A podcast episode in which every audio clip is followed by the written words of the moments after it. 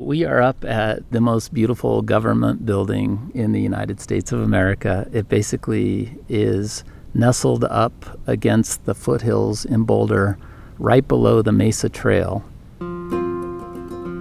Dan King and I sit outside on a blue sky morning in Boulder, Colorado. A blocky adobe colored building designed by the famous architect I.M. Pei houses the National Center for Atmospheric Research, or NCAR. The NCAR Mesa Lab and foothills of the Rocky Mountains tuck around us as we look out onto the surrounding city and flat landscape tapering off to the east. It's one of my favorite places to ride my bike up to because you get a very, very good climb with very little traffic and very friendly drivers.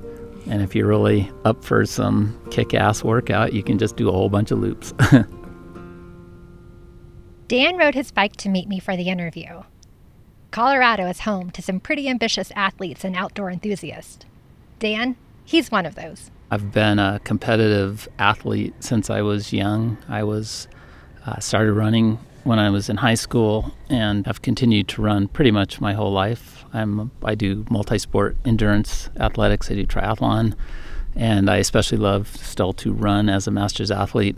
My most notable accomplishment as an athlete has been um, being the first person in the world to run under 4 minutes 50 seconds for the mile over the age of 60. He grew up in Colorado Springs and went to college in Boulder in the 80s. He remembers running inside the university's field house and feeling how poor indoor air quality would impact his performance. That awareness has stayed with him. When you exert yourself at a really high level of intensity as an athlete, it does different things to your breathing than when you're just sort of, let's say, out for a walk or out for an easy jog. I feel it outdoors as well on the days that I train hard. In the summer times here, Colorado used to seem like the bad air days were pretty infrequent, and now it's kind of like I'm not sure it's a really great place to train in the summer times.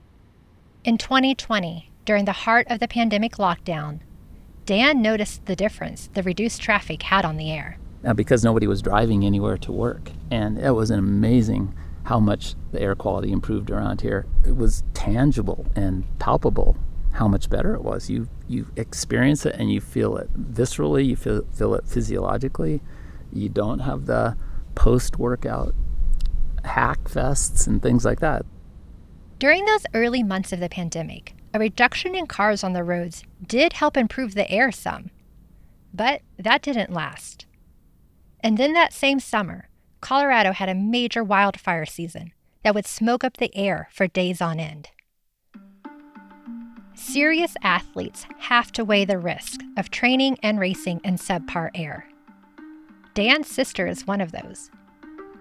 A few years ago, she was pursuing a world record in Oregon while wildfires were burning miles away. She wanted to break the American record for 20,000 meters and 25,000 meters, which they run on a track. So, but it was probably air quality index number maybe in the 150s. And she went and ran her guts out for two hours on a track. And it left such a residual uh, breathing set of complications for her. She's better now, but it took years before that cleared through her system. Dan faced his own dilemma when he had an opportunity to break another record on a day when wildfire smoke polluted the air. I wanted to break the American record for the mile. It wasn't going to be a ratified record, but I still wanted to do it. On the one hand, your brain is saying, This is my one opportunity to do this. I need to do this. And, you know, the, it's the power of goals and, and having put so much energy into getting to a certain level of fitness. On the other hand, you're like, This is such a bad idea. Why am I going to do this to myself? it's easy to skip a hard training day if there just is really bad outside. You look at your phone and the AQI is 125. It's like, no, I'm not going to train today. I'm not going outside. I'll go. I'll do something indoors. But when you put goals, you set goals for yourself as an athlete, and they're out in the distance, and you put such a time and energy commitment into achieving something. It's really hard to walk away from it because eh, the air doesn't seem great.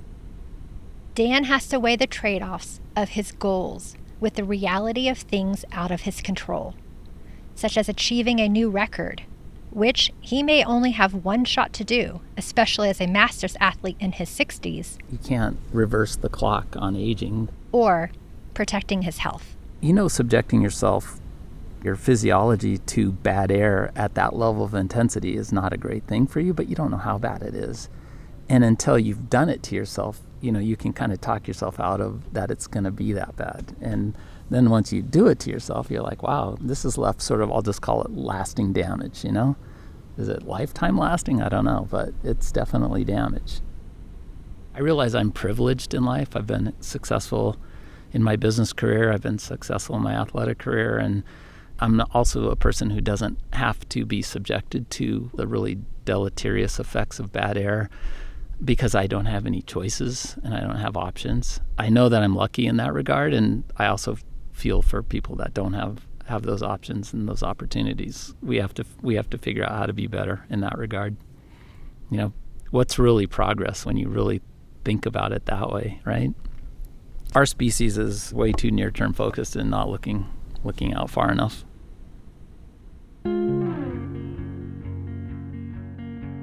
Poor air quality can impact anyone's ability to breathe.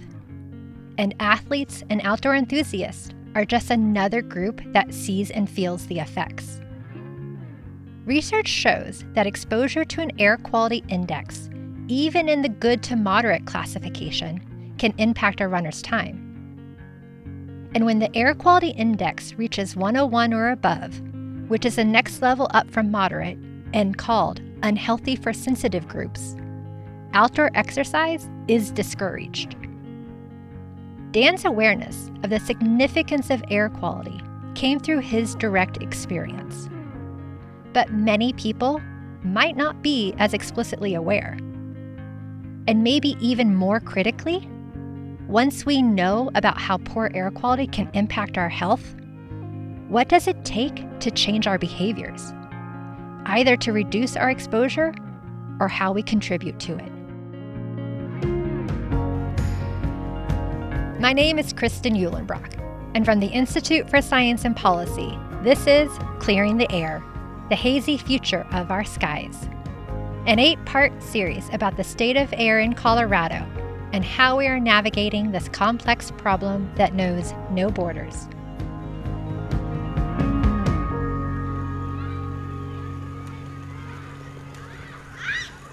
So it has our school logo um, with our mascot, which is the bulldog. Um, it is purple. I'm outside at a local middle school, Prep Academy, which is a pathway school and part of the Denver public school system. Looking up at a flagpole that has a box mounted to it. And then it's got a solar panel connected to it.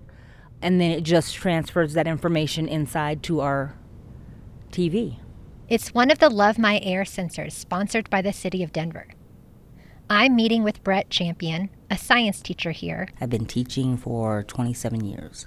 And Ephraim Milton, an outreach and education coordinator for the Love My Air program. Been with Love My Air program for about a year and some change. Um, yeah, the sensors are, um, they monitor PM 2.5.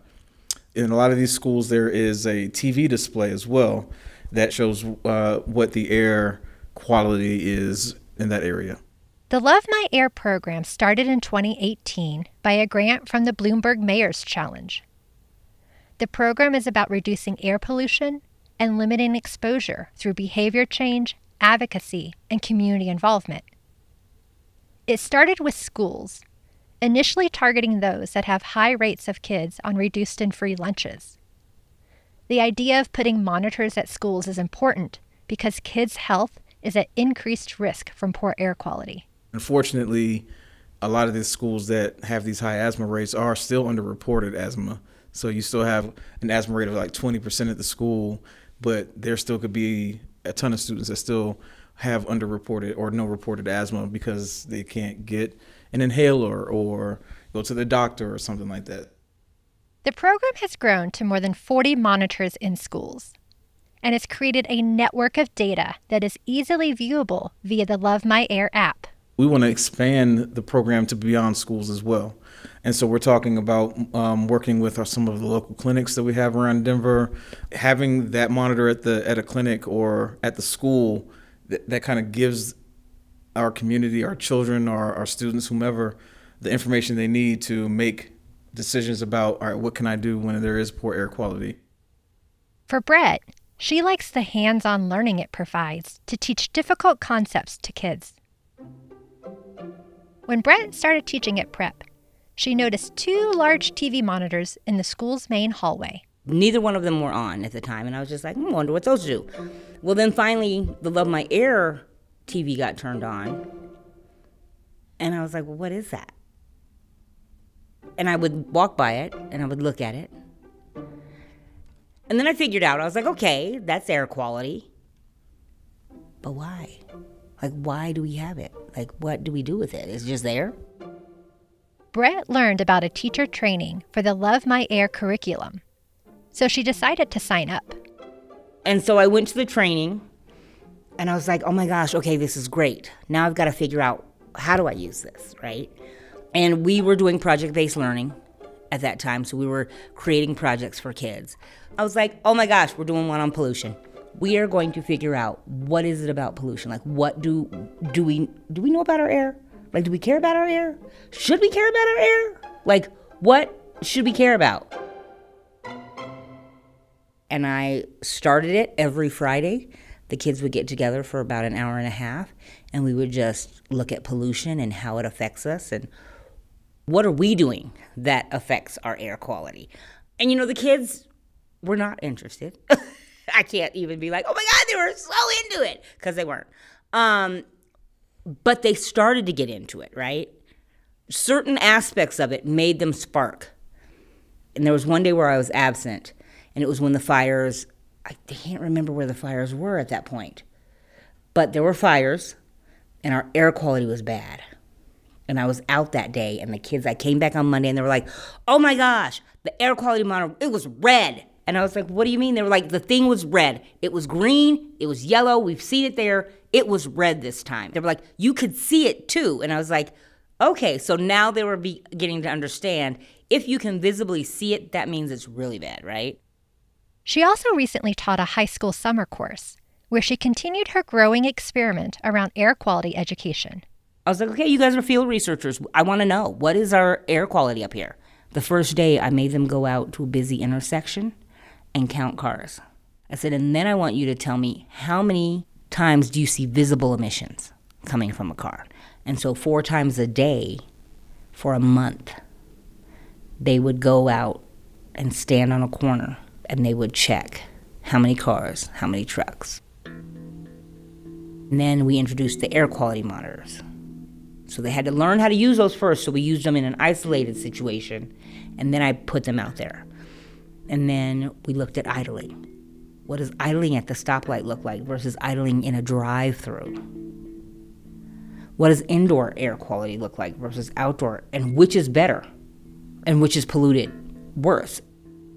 So, having them dig into it and looking at the particulate matter, like which of the particulate matters is worse? Is it the PM10? Is it the PM2.5? Or is it the PM1? Over time, the students became more and more engaged with the project. One day, a group had a theory that the air quality was the worst at their intersection when six semi trucks were lined up at the light. They then used their data to test their theory. It held up.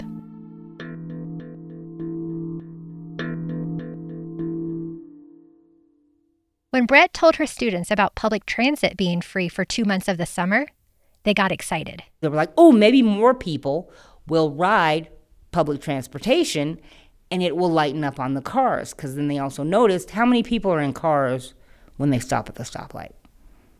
And they were like, a lot of times it's one. Yes, but we just got out of the pandemic, and so people are still probably not wanting people in their car, you know. And then they were like, so that's why ride sharing is good. And so it was really good to see them then thinking past what I had given them and trying to figure out how do we solve those types of problems you know, I make them think about what are things that are out of the control of people. Okay, now what are the things in control of people? So if we can't control this area over here of natural pollution, how can we then control what we're doing That's the problem. Awareness can be a key driver for change. And while behavior and system changes are difficult, it doesn't have to be big to have ripple effects. Good morning, everyone. I am pleased to officially announce that RTD will be offering the Zero Fare for Better Air program again this summer. For the second year in a row, the Regional Transportation District, RTD, made ride fares free for everyone on public transportation during July and August. And the timing was intentional. These are two of Colorado's worst months for ozone formation. The goal get people out of their cars. Last year's feedback from customers bears out the fact that if people try something new, they can change their behavior.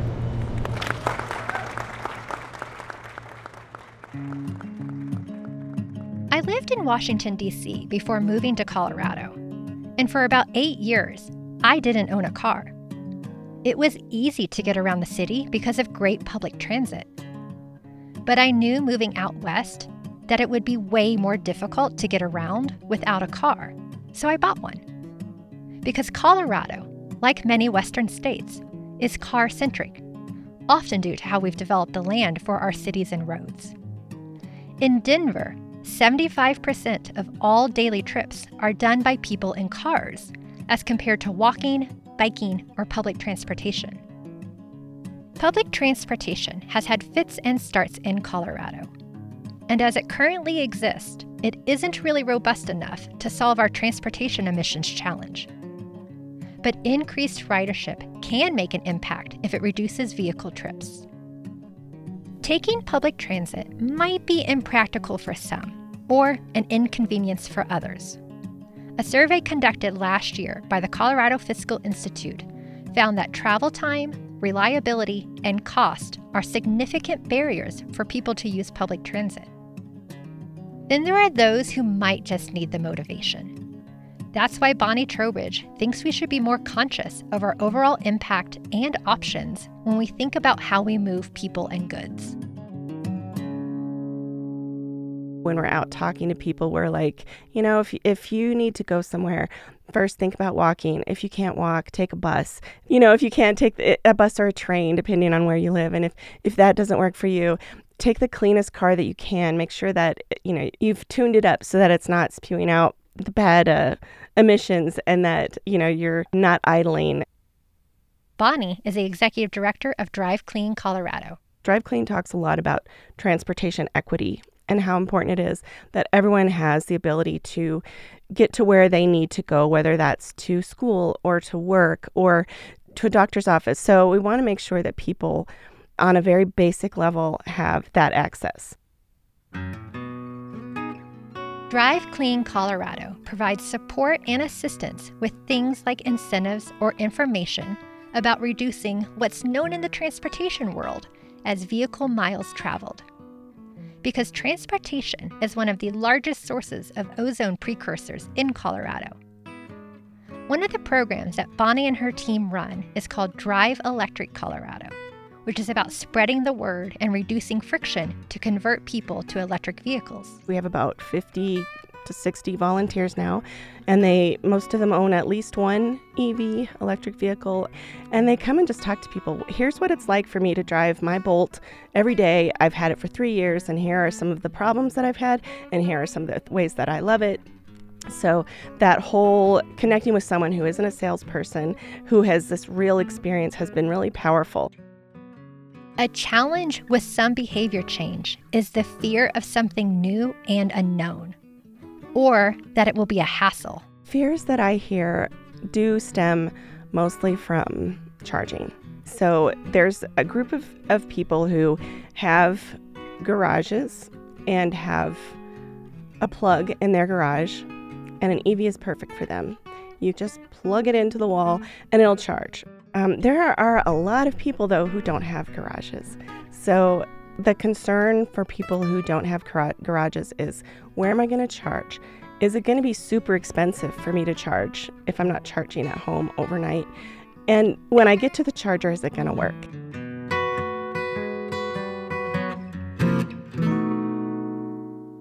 For some, there are actual barriers to adoption. Many homeowners have access to garages, but home based charging for renters can be a big challenge. We're still early in the game when it comes to building infrastructure for reliably charging EVs. But there has been significant progress. In the US, there are 58,000 public EV charging stations. That's compared to about 145,000 gas stations. The push to get people into electric vehicles is on full throttle. In 2020, Colorado passed a rule requiring automakers to ensure 5% of their vehicles for sale were EVs by 2023. And globally, about 11% of new car sales are electric. Another obstacle can be the cost. So some policymakers are being creative by making EVs more financially accessible to lower income populations. There are tax credits, incentives, and rebates all over the place. For example, the Colorado Energy Office has an interesting approach where starting in 2024, if you buy a less expensive EV, you will receive a greater tax rebate than the more expensive models. And while all these steps are trying to solve a problem, it can still be difficult for people to afford an EV or even navigate the options. All those incentives it's really complicated right now and every person we talk to has a different story. Because especially on the consumer side the incentives are based on how much money you make where you live what kind of car you're looking at where that car is made where the batteries are made where you live within the state who your utility is. That's a lot of variables. So if we had a simple way for people to get a voucher and it's like a cash voucher that then they say, okay, I'm going to take this to, I'm going to, you know, buy this car from my neighbor and I take it and it exchanges like cash. If I had a magic wand, I'd figure out a way to do that. Research shows that moving to EVs is an important mitigation tool to combat climate change and local air pollution. But there are trade offs that will need to be solved for. Charging an EV using a coal heavy electric grid, like in parts of the Midwest, can defeat some of the benefits. Also, EVs can be heavier and wear down tires faster, adding particulates to the air. And then there's the ever present challenge of mining for critical mineral resources. It's important to think about these challenges as a whole system. I think that scaling something that is still so early stage is exciting, but it's also a little scary. And it's one of the things that keeps me up at night. I know I just keep thinking, are we going to build something that then we can't easily adjust when something comes along that's like, oh, this is a better idea. So, how do we make things that are retrofittable in some cases? Or right now, these vehicles that are being run on a coal grid, as that grid continues to clean and we get more renewable energy, then what are we doing to make sure that every piece of that car is cleaner? The batteries are being made more sustainably. You know, more importantly, what are we doing to talk to people about let's let's walk more. How what are we doing with cities to make sure that cities are safe and how are we working with rural communities that need to get places where it's not easy to walk? So, it's the big picture that we have to be thinking about. In our complex modern consumerist society, we invariably face trade-offs. Addressing one aspect of the issue may demand innovative solutions elsewhere in the system. And as we grow more conscious of the far reaching impacts of emissions on our health, the economy, and the environment, we need to make hard choices. Because the status quo has proven unsustainable.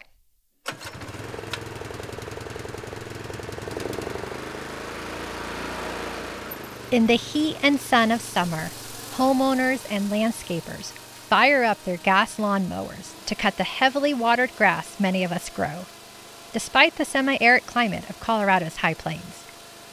And this is the worst time to add ozone causing emissions to the atmosphere. Folks would tease me when I got my first electric lawnmower, and you know, everyone's used to the big rumbling noisy gas powered mowers that you smell like fuel when you're done and exhaust and you spilled some in the driveway when you filled it up anyway. Now I'm, you know, mowing the lawn with this thing that hardly made any noise and man or man is what are you doing vacuuming the grass? You know, I was like, no, you know, leave me alone. I'm just cutting the lawn here. you, know, you wish you wish you were me. Meet the congenial Mike Silverstein. I'm the executive director of the Regional Air Quality Council. I've been with the RAC, as we're called, for almost five years now as the executive director. And I grew up with the uh, Environmental Protection Agency in the late 1980s, early 90s, and then um, moved over to the state of Colorado and worked for the Department of Public Health and Environment for 25 years. Mike grew up in Colorado, and like many we've spoken with, he also remembers Denver's brown cloud and appreciates how far we've come in improving air quality in the region. His work with the RAC seeks to ensure that we keep improving. We're not a regulatory agency. We don't have the authority to tell anybody what to do. We're an advisory body, and we're a group that implement programs like education outreach and incentive programs and encouraging voluntary activities. The RAC is the lead planning agency across nine counties in the ozone non attainment area of the Front Range of Colorado. The governor appoints the board members. They range from heads of agencies to politicians to business leaders to those with scientific and technical expertise. Building out stakeholder groups and finding common ground is a big part of their work to move the needle on air quality. That's really the purpose of the RAC to begin with back in 1990, the Clean Air Act said for these large non attainment areas and these big urban areas, you should have what's called a lead planning agency to work at the local level, pulling together transportation and business and industry and citizens together, because ultimately the state is responsible for improving air quality and implementing programs. But the state is pretty clumsy at working with people at the local level.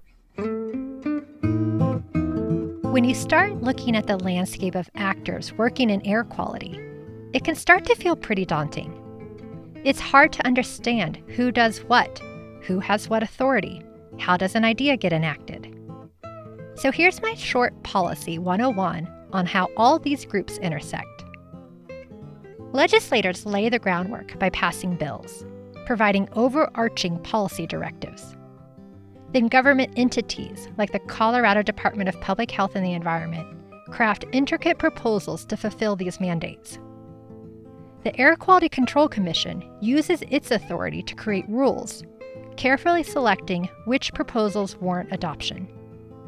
Other entities like the RAC contribute their own policy concepts, enriching the discussion at various junctures, and even lending support to program implementation. Then there are numerous influential organizations, like nonprofits, businesses, and associations, that advocate for specific policies and programs. When we were recording this episode, the RAC was leading a proposal to reduce emissions from lawn and garden equipment in the ozone non attainment region. Because while these might be things that we don't give much thought to, they are the fourth leading contributor to front range emissions. We've changed our natural environment to this artificial place that we live in. We're not supposed to have lawns and trees and you know, look at the prairie, drive, you know, 10 minutes east of town. That's what our environment is supposed to be. But of course, we don't live like that. And so we have to burn gasoline to take care of our lawn.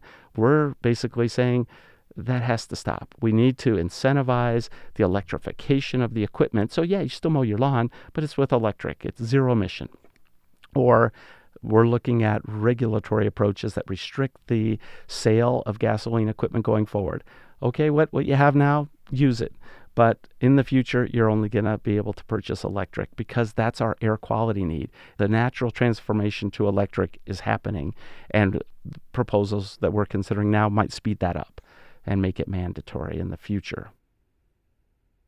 Since we talked with Mike, Colorado's governor signed an executive order requiring state agencies to phase out their gas powered lawn and garden equipment by 2025. The intent is to lead by example with the government fleets for now, while looking at incentives for the public and businesses to transition. Restrictions on what people can buy or use can sometimes be controversial. Policymakers have to consider the cost and try to find a reasonable approach that doesn't place an undue burden on people who, for example, rely on this equipment for their livelihoods. That's why phased approaches and incentives are most politically palatable.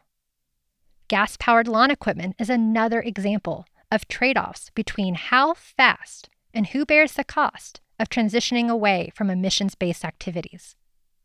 And sometimes it might not be about dollars and cents. It just might be about our behavior, habits, or convenience. We want to do what we want to do when we want to do it, as much as we want to do it without anyone telling us anything. That's just human nature. That's why Mike believes we need a range of options for people to choose from. There is no one solution. If we went to zero driving today, we wouldn't achieve the summertime ozone standard. If we shut down the entire oil and gas industry, we wouldn't achieve the summertime ozone standards. If we close the Suncor refinery, we'd see local benefit in the region around Suncor. But the Suncor refinery is less than all the emissions from mowing our lawns on a, a typical day, far less. So there is no one magic bullet. That's why it's important to look at everything comprehensively. So, with no magic bullet, that means lots of solutions need to be on the table. Some that people might easily accept, and others that might be contentious.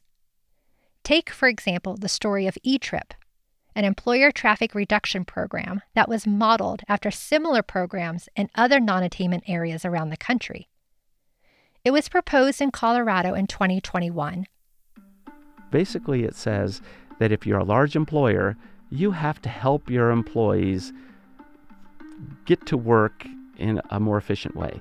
So, your goal is to get your folks to carpool, ride the bus, transit, walk, bike, telework, whatever it is, one day a week, two days a week. There were different levels of compliance that were envisioned. We we just we didn't anticipate the furor of advocates on the other side that basically turned the whole story into something it wasn't. Said the regulation will require everyone to move within 10 miles of where they had to work. The regulation said nothing like that. And then the governor got wind that we were working on this. It was moving its way up for consideration by the State Air Commission, and the governor pulled it. The experience shows how in politics, buy in, timing, and messaging matter. On hot summer days, when the ozone risk is high, the RAC broadcasts messages on digital highway signs as a way to raise awareness. Messages like Ozone Alert, refuel after 5 p.m., skip the trip, exercise indoors. You're getting witness by tens of thousands of drivers going by on the highway. Granted, they're already in their car and we're asking them to skip a trip or to telework, but our messaging is tomorrow can you make this change? I think what we have to get better at is is forecasting a little further in the future so we can say it's Monday. Wednesday potentially is going to be that ozone action day or Thursday. Plan ahead and take take action. The challenge is how accurate is it? Because everyone gets really hooked on the accuracy of things. If you forecast something and it doesn't come true, you have egg on your face. You told us it was going to be high ozone day and it rained all day. You know, of course, it's not a high ozone day. It's a rainy day. It's those are good air quality days. Even if the signs don't change human behavior today, the hope is they'll raise awareness of the urgency of Colorado's air quality and remind each of us that there's something we can do to help the little things that we just kind of accept in our lives have these side effects. And it's these side effects that we're always chasing. How do we manage the side effects? We're never going to eliminate them. We can't be perfect. We don't have to be perfect, but we have to be better. Transitioning from awareness to concrete action poses a formidable hurdle. It requires a profound shift in our individual and collective actions and we might have to traverse a terrain where our inherent self interest stands in stark juxtaposition to the greater good. Or our access to resources may limit our aspirations. Because regardless of whether we create the right incentives and let people know how to take advantage of them, a common theme of our human condition is that changing our minds and behavior is hard. In this dynamic between intention and action, we grapple with the difficulty of making meaningful change. And no one will deny that we are undergoing a major societal transition because science has become increasingly clear about the impacts of emissions to our health, our society, and our climate.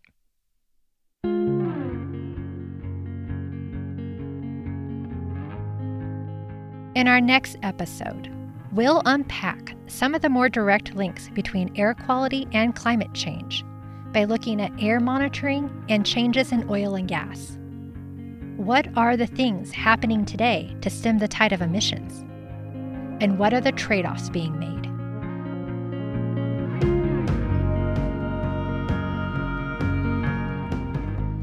Laws of Notion is a production of the Institute for Science and Policy at the Denver Museum of Nature and Science. To learn more about this season, visit clearingtheair.org. I'm your host, Kristan Uhlenbrock. This episode was written by me and Meredith Sell and produced by Tricia Waddell with help from Nicole Delaney and fact checking by Kate Long. Sound design by Seth Samuel with tracks from Epidemic Sounds and audio support by Jesse Boynton. For a full list of credits, check out the show notes. If you have learned something new, please rate, review, and share this podcast. Thank you for listening. See you next time.